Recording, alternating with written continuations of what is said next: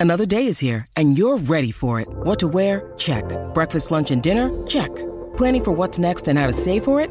That's where Bank of America can help. For your financial to-dos, Bank of America has experts ready to help get you closer to your goals. Get started at one of our local financial centers or 24-7 in our mobile banking app. Find a location near you at bankofamerica.com slash talk to us. What would you like the power to do? Mobile banking requires downloading the app and is only available for select devices. Message and data rates may apply. Bank of America and a member FDIC. When you need mealtime inspiration, it's worth shopping Kroger, where you'll find over 30,000 mouthwatering choices that excite your inner foodie. And no matter what tasty choice you make, you'll enjoy our everyday low prices, plus extra ways to save, like digital coupons worth over $600 each week. You can also save up to $1 off per gallon at the pump with fuel points. More savings and more inspiring flavors make shopping Kroger worth it every time. Kroger, fresh for everyone. Fuel restrictions apply.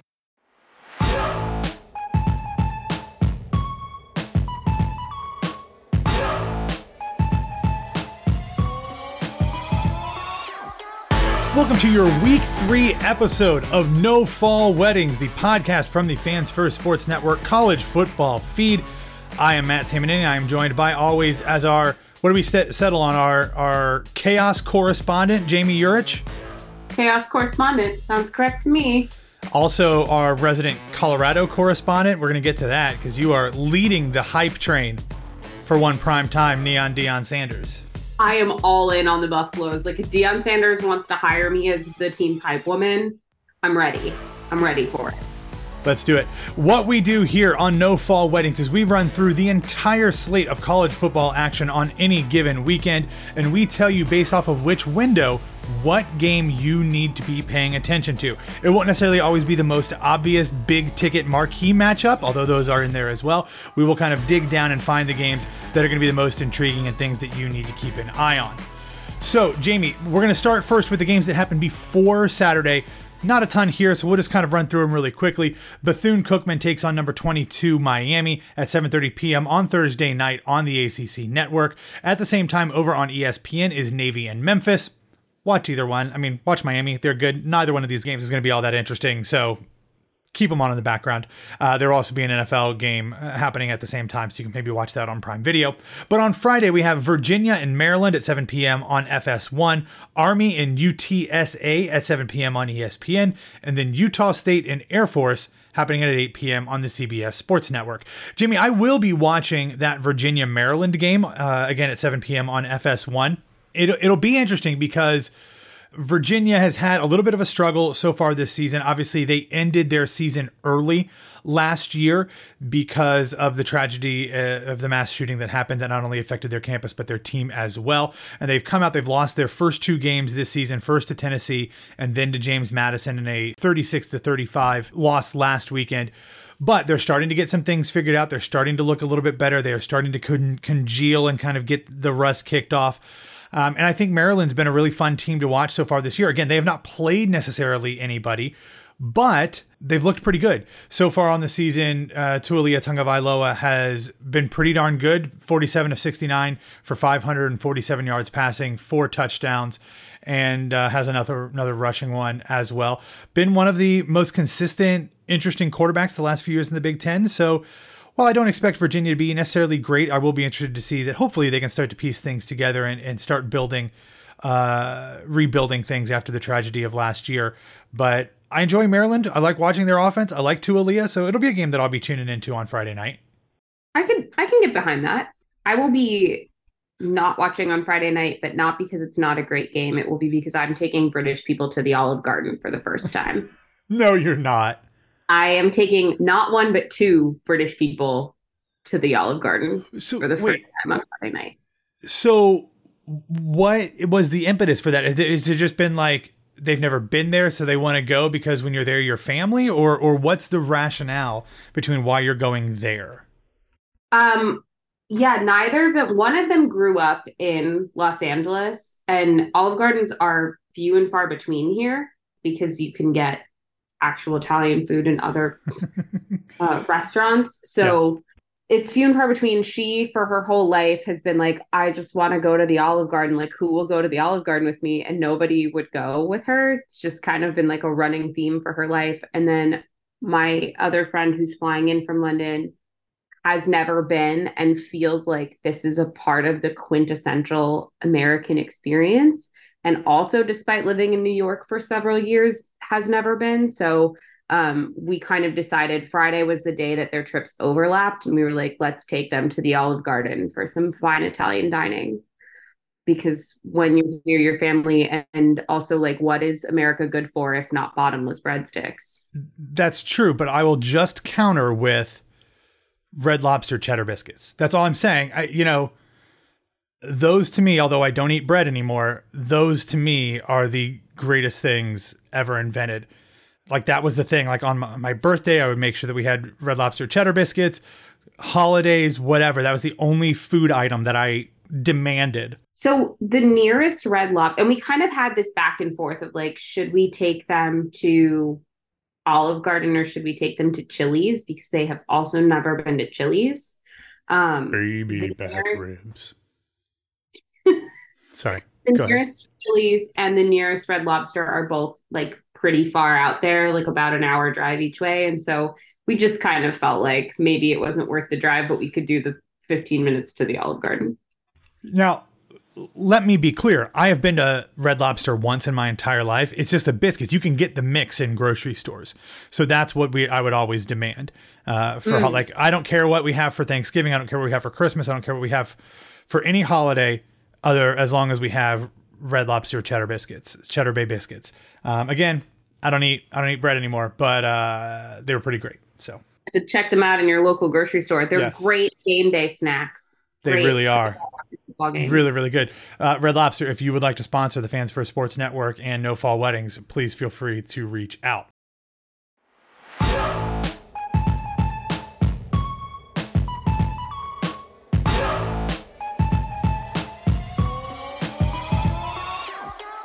All right, so let's get into the action on Saturday, Jami.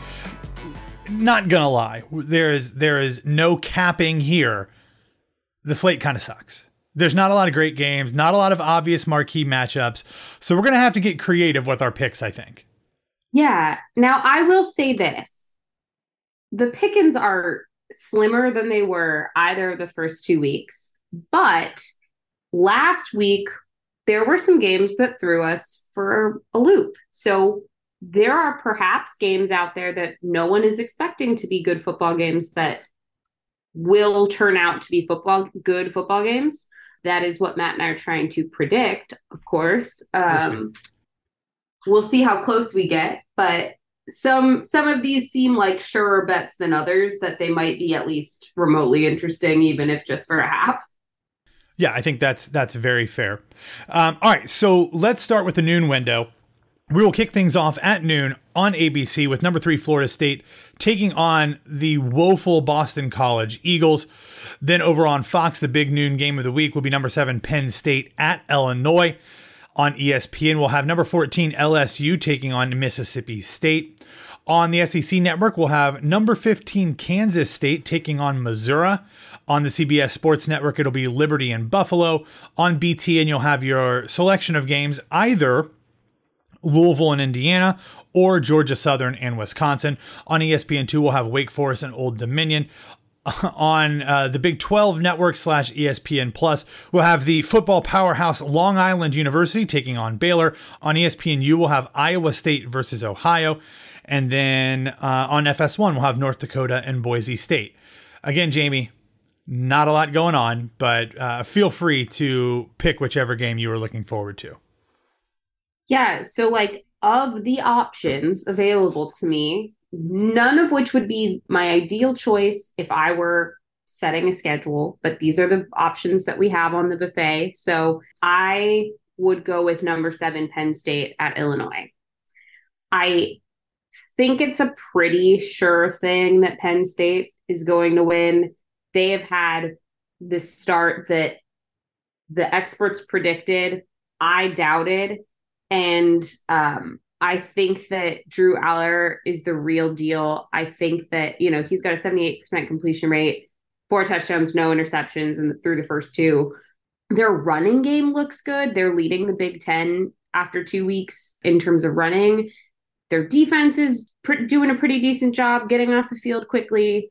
I think that they've kind of reached the point where the machine is well oiled and working the way it's supposed to. And this is maybe a game where they can get a little flashy.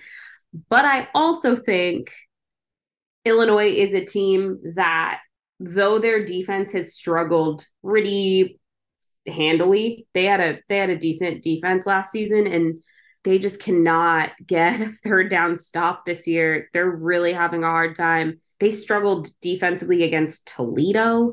So I think that that's going to be their biggest challenge. But this is a team that knows how to grind. So if they can figure out how to get things moving defensively and get their defense off the field, get those third down stops, maybe we'll have ourselves a football game again, I still think that ultimately, like Penn State is the better team. They're going to have maybe like more of a challenge than they faced in the first two weeks, but not much. So unless Penn State does something extremely sloppy and is just looking past this game, I don't anticipate it being, you know, extremely close. But I think yeah. of my options, Illinois has yeah. the best chance to like kind of produce against a really good football team and maybe make it a little interesting. I think that um, there is a chance that this will be like close through the first quarter, maybe even the first half. And then I think Penn State's probably going to run away with it. But like, I'll watch a decent half of football over four quarters of boring football. Oh, yeah, absolutely. And I think this is a game where if you're looking at this slate, there is some potential for interestingness. Uh, Bret always seems to get his teams up for interesting games where nobody's expecting much of them. I don't think that they are nearly on the level of Penn State, but I do think Bret can make things interesting. I think that they very possibly could just keep the ball for as long as humanly possible and keep it out of Drew Allar's hands so that they can keep the game close, maybe a, a 10 to 7 deficit going into halftime, maybe 13 7. Uh, but I think that'll be interesting. That would definitely be the one that I would go first. The next game that I'm going to talk about, though, that if I am going to watch another one, will be LSU and Mississippi State. Obviously, this is an SEC matchup. I still have LSU in my playoff, even though they lost their first game rather handily to Florida State. But Mississippi State is currently 2 0 on the season. They've not necessarily played anybody super impressive. They beat the tar out of Southeastern Louisiana 48 to 7 in week 1. They held on in a fairly fraught game against Arizona last week 31 to 24. But the thing that interests me about Mississippi State is kind of what I was just talking about the possibility that could be happening with the Illini is that they are a very much ground heavy team.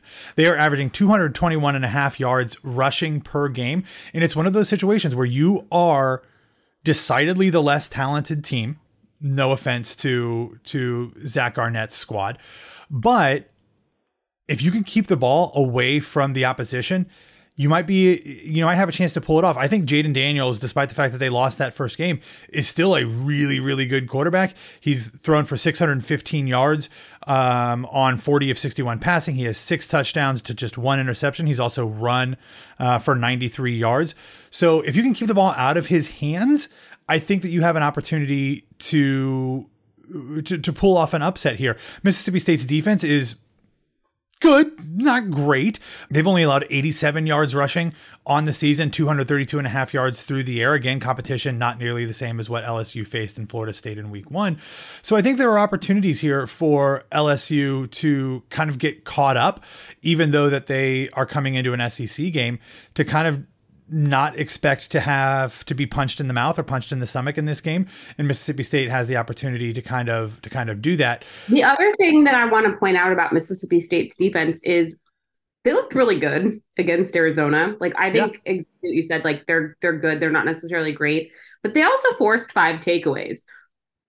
So, if they can like really keep the pressure on LSU, they might be able to kind of stop LSU's pass. They're not stop altogether. LSU's passing game is strong enough that they're going to get their yards, but they might be able to slow it down enough that we'll have ourselves a football game.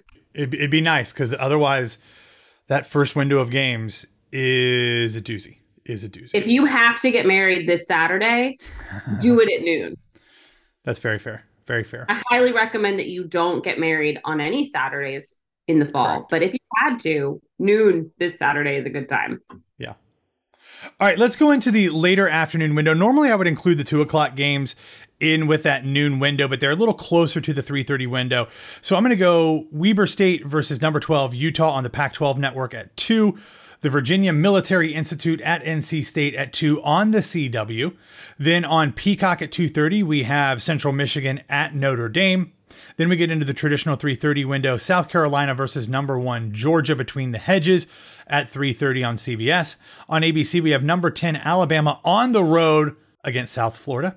Then on FS1 San Diego State at number 16 Oregon State, a team that I'm very high on on ESPN2. Number 19 Oklahoma faces faces in-state foe Tulsa at 3:30. On ESPN at 3:30, Minnesota versus number 20 North Carolina, Northwestern versus number 21 Duke at 3:30 on the ACC network. On the Big 10 network, you have two options: Western Michigan versus number 25 Iowa or Virginia Tech and Rutgers. At 3:30 on CBS Sportsnet, Florida International at UConn. Then going to 4 o'clock on Fox, Western Kentucky at number 6 Ohio State.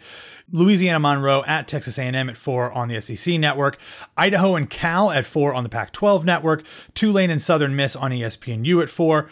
At 5 o'clock, we have number 8 Washington at Michigan State, which could be interesting for a lot of off-field reasons, Jami, um, at 5 on Peacock.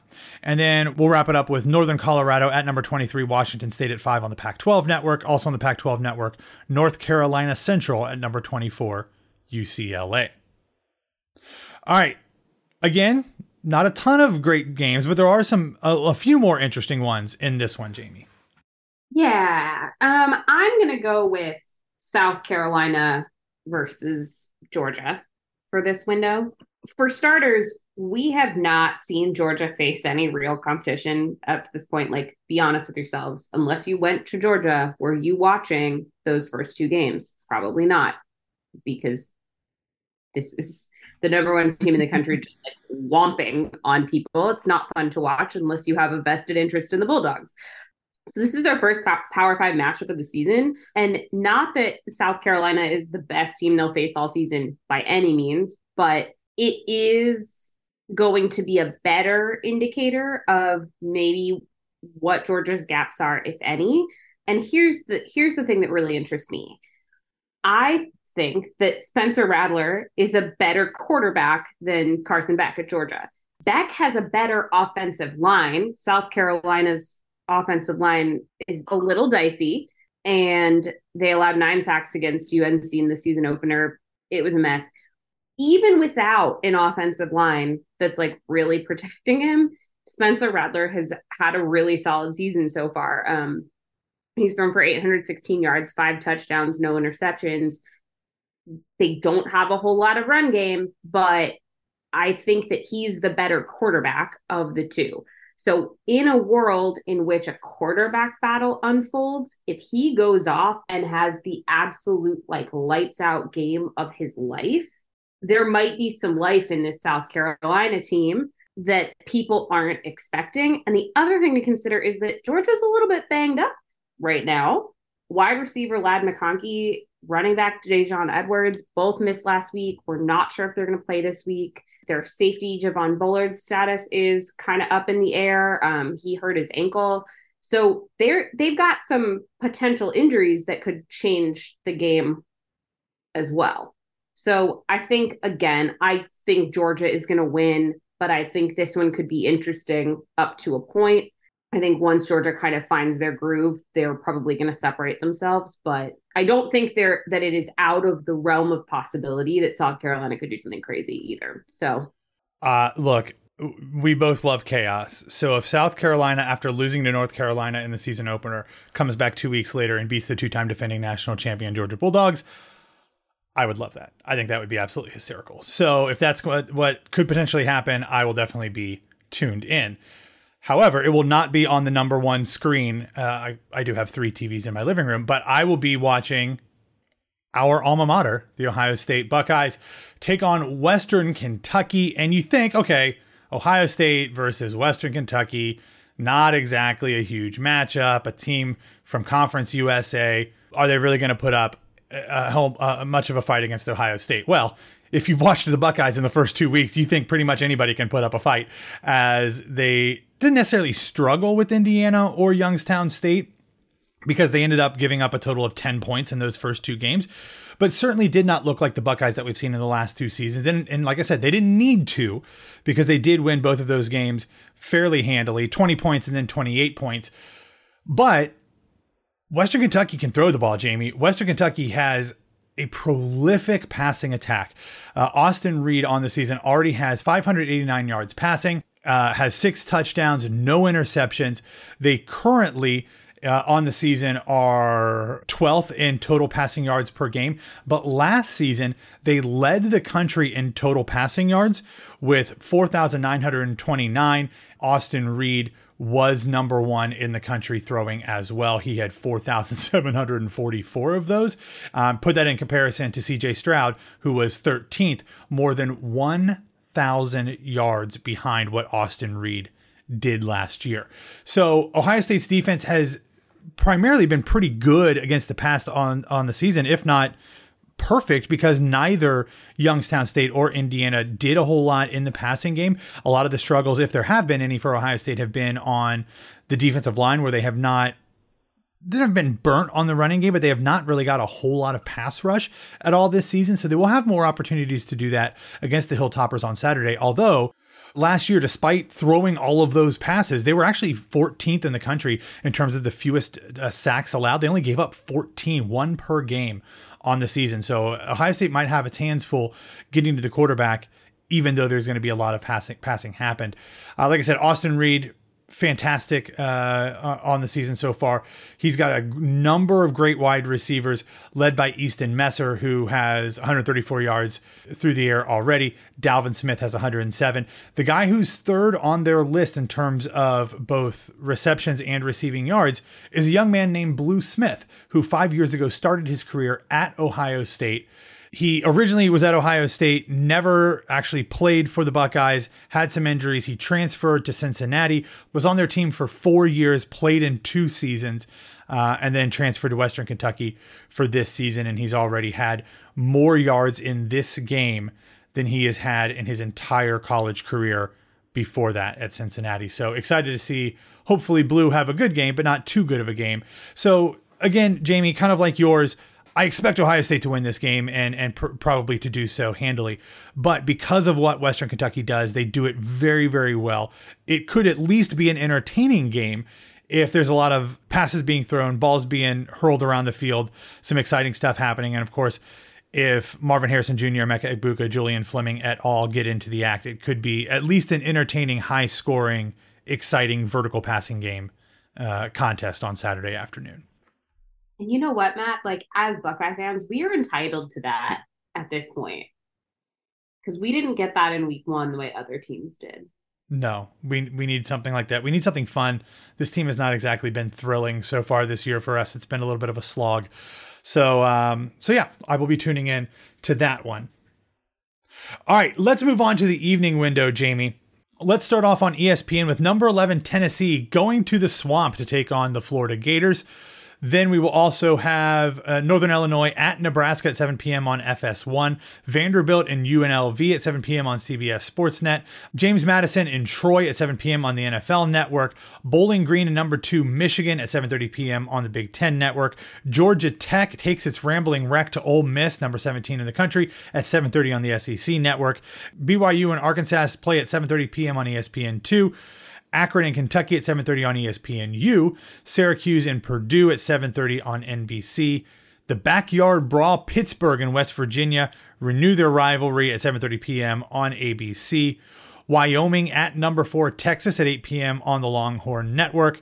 Um, over on the Pac 12 network, the Hawaii Rainbow Warriors, who we talked about this game on our previous uh, episode this season, the Fame and Fortune and Everything That Goes On at podcast, they'll be taking on number 13 Oregon.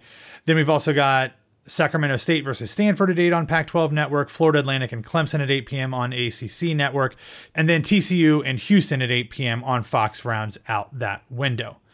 So, Jami, knowing your familial allegiances, I have a feeling I know where you're going in this in the 7 p.m. window.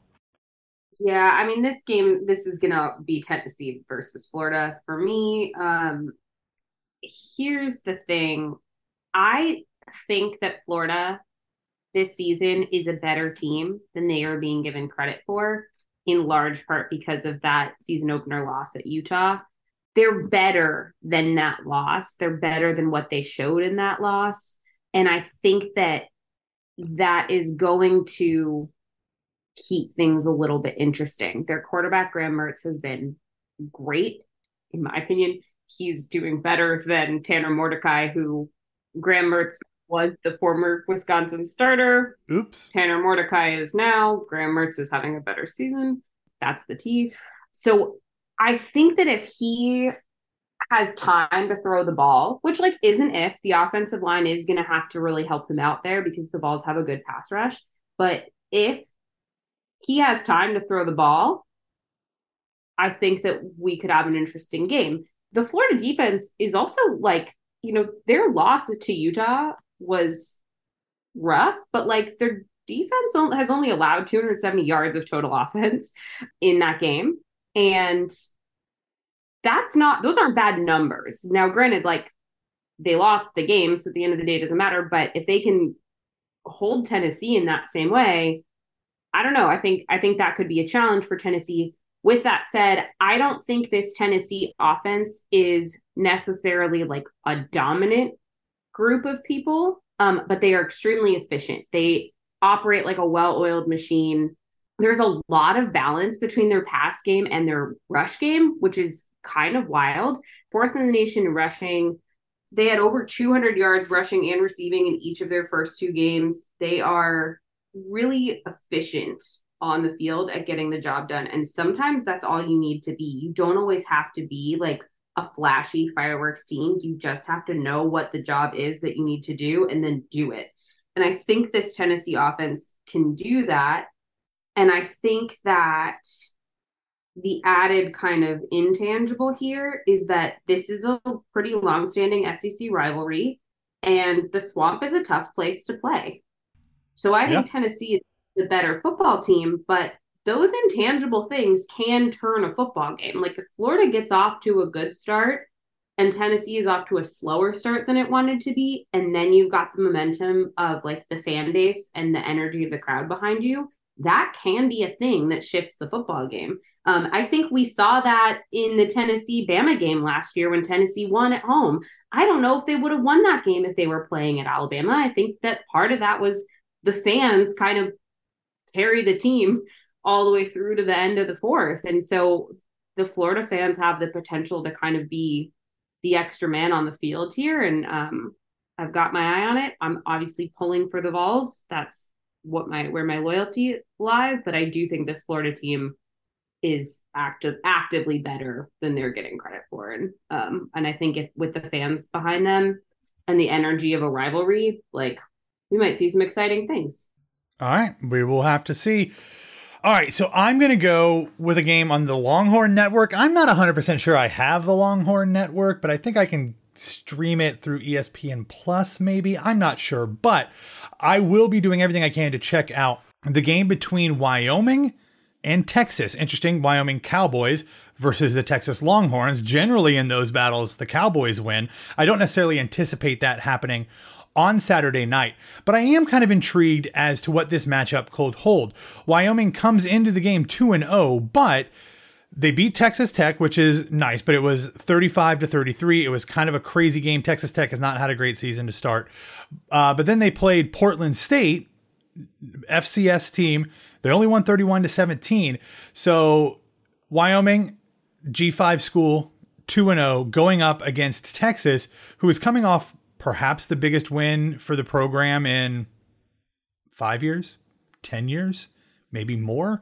This is one of those situations where a team that's just good enough, like Wyoming, could sneak up and bite Texas in the ass because they are having a letdown game after going on the road and winning in Tuscaloosa. So I. I'm, I'll be interested to see what this looks like in terms of the energy from both teams. I have no doubt that Wyoming is going to be up for this game, playing in Austin. But will the Longhorns be up for this one? We, we will have to wait and see. It's interesting because this will be, at least in terms of when the Cowboys have the ball, a strength on strength matchup. They are very much balanced between run and pass 175 yards passing per game 170 and a half yards rushing per game they have two guys who have over 100 yards on the ground so far this year in andrew peasley and sam scott but on the other side texas does not let you run at all they're only giving up an average of 67 yards rushing per game and they are more than doubling that running the ball on their own for 131 and a half so we talked about on Fame and Fortune that I think Quinn Ewers is rightly in the mix of the Heisman Trophy conversation early in the season. I don't expect them, even if they have a bad game emotionally, to potentially lose this game. But crazier things have happened. And, and, and in a weekend when there's not a ton of really exciting marquee primetime matchups, there's a late night marquee matchup that we'll get to here in a second. Uh, I think that this one is is at least compelling enough to have on. Jami. I, I think Wyoming is often one of those G5 schools that can do something fun now and again. And this is one of those spots where it's a little bit of a trap game. You're coming off the high of, of, of beating Alabama on the road, and maybe you just don't get up to play Wyoming and uh, they end up scaring you for a half, three quarters, a whole game. Who knows?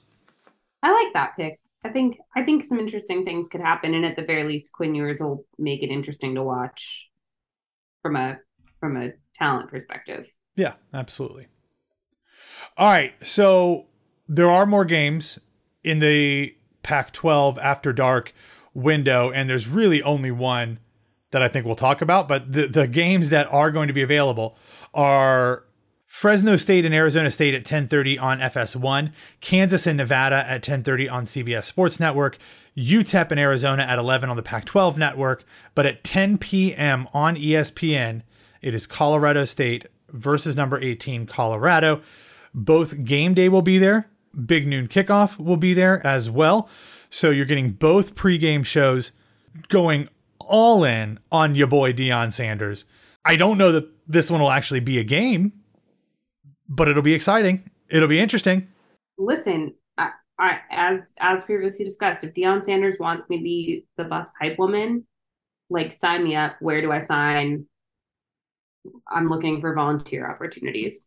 Um, I think that the probably the most telling thing that we can go off of at this point is Colorado State season opener against Washington State because I think that this Washington State team and this Colorado team are fairly similar in terms of their style of play, right? Like both have a really dynamic quarterback both have a defense that can create opportunities for itself um, on the field. And Colorado State had a really rough game in that season opener. So I do think that this could get ugly very quickly. With that said, I also think that Colorado State maybe now has a better idea of what they're dealing with and has had a couple weeks to prepare. I I think Colorado I've been all in on Colorado from day one, and I'm I continue to be all in on them. I think they're the real deal. I think people should be paying attention to this team, and you know this this could be a great game for them to bust out their running game and really get that going. And um, I'm I'm just I'm excited to watch the Buffs this season. I love chaos, and I think Deion Sanders is creating it here. It's great. Yeah. Like we've said before, rivalry games make everything a little bit more exciting. And this is a rivalry game. These two schools don't like each other, but it hasn't really been a rivalry that's had any juice whatsoever other than uh, uh amongst each other. Not no one has really cared on the outside. So having the opportunity to see a whole lot of people excited about Colorado State, Colorado, uh, is fun and it's interesting. Colorado State's not very good. So like they've only played one game this year, which is kind of crazy. But they, um, you know, like I said, they they lost to uh, to Washington State, and they didn't really look bad doing it on offense. Um, they had 320 yards passing, only 37 yards rushing. So we'll see if that's able to have to do anything against Colorado's uh, against Colorado's defense. Uh, I'm not expecting much, but I don't think it matters in terms of competitiveness. I think everything that Shedeur Sanders and Travis Hunter and that whole squad, Xavier Weaver, Jimmy Horn Jr., uh, Dylan Edwards, I think they're always going to be fun and exciting. So if they're beating the crap out of a team, I'm fine watching them run the score up like a pinball game, Jami. Yeah, I'm comfortable with that. All right, that is the complete Thursday, Friday, and Saturday schedule for week three of the college football season. I am really excited, Jami, for next weekend. There are some really good games coming up in week four. Have you looked ahead far enough? I don't even think you're going to be in the country or the continent for this, but have you looked ahead to see any games that might uh, excite you from week four? Well, I mean, I have. Um, I won't be in the country, which I think is probably for the best for my sanity and those who know me, because it does mean that I will be fast asleep while Notre Dame is playing Ohio State. No way. Uh, You're you'll be up. You'll be up for that one, won't you? You're not going to watch. No, I'm sleeping through it. Okay. If I am, if it is, if it is like awake time, I will be napping. I'm putting myself to bed. But yeah, I think I mean there's some really there's a there are actually like quite a few really fun matchups next yeah. weekend. I'm excited about UCLA at Utah. I think Oregon State at Washington State could be really interesting. Ole, I mean, Ole Miss at Alabama is always gonna be a good game. Colorado at Oregon, still all in on Colorado. Yeah, I just there, there's some really. I actually think Arkansas at LSU is gonna be an interesting game. Got Iowa Penn State as well. Yeah, it's. I mean, I even think like Cal at Washington could. I think Washington will win that game. We'll probably get into that next week, but like I think Washington is going to win that game. But I think Cal could maybe keep keep it interesting. Like they're we're finally going to start to get some some choices. So this is your last opportunity to get in your ill-advised fall wedding. yeah, things get wacky things get wacky before week four. Starting next week, people deserve to be either choosing to nap through their games because they're nervous or they're wide awake. Florida State at Clemson could be a good game. Oh yeah, I, that'll definitely be a good game. I, I think that, you know, despite Clemson's loss already on the season, they're still a good team, and I think that that that matchup will go a long way in determining what happens at the ACC, and I think the national championship picture. I I, I think Florida State is a is a playoff team. So it'll be interesting to see what actually happens with them there. I'm going to throw one more out here in week three. It was my backup game, depending on what you picked in the afternoon window, the second afternoon window. But I think Minnesota at number 20 North Carolina at 3:30 on on ESPN could be a really interesting game. Just throwing that one out there. Um, I think their their strengths and weaknesses align in a way that could be really exciting. So if you need something else to go during that window, check that one out.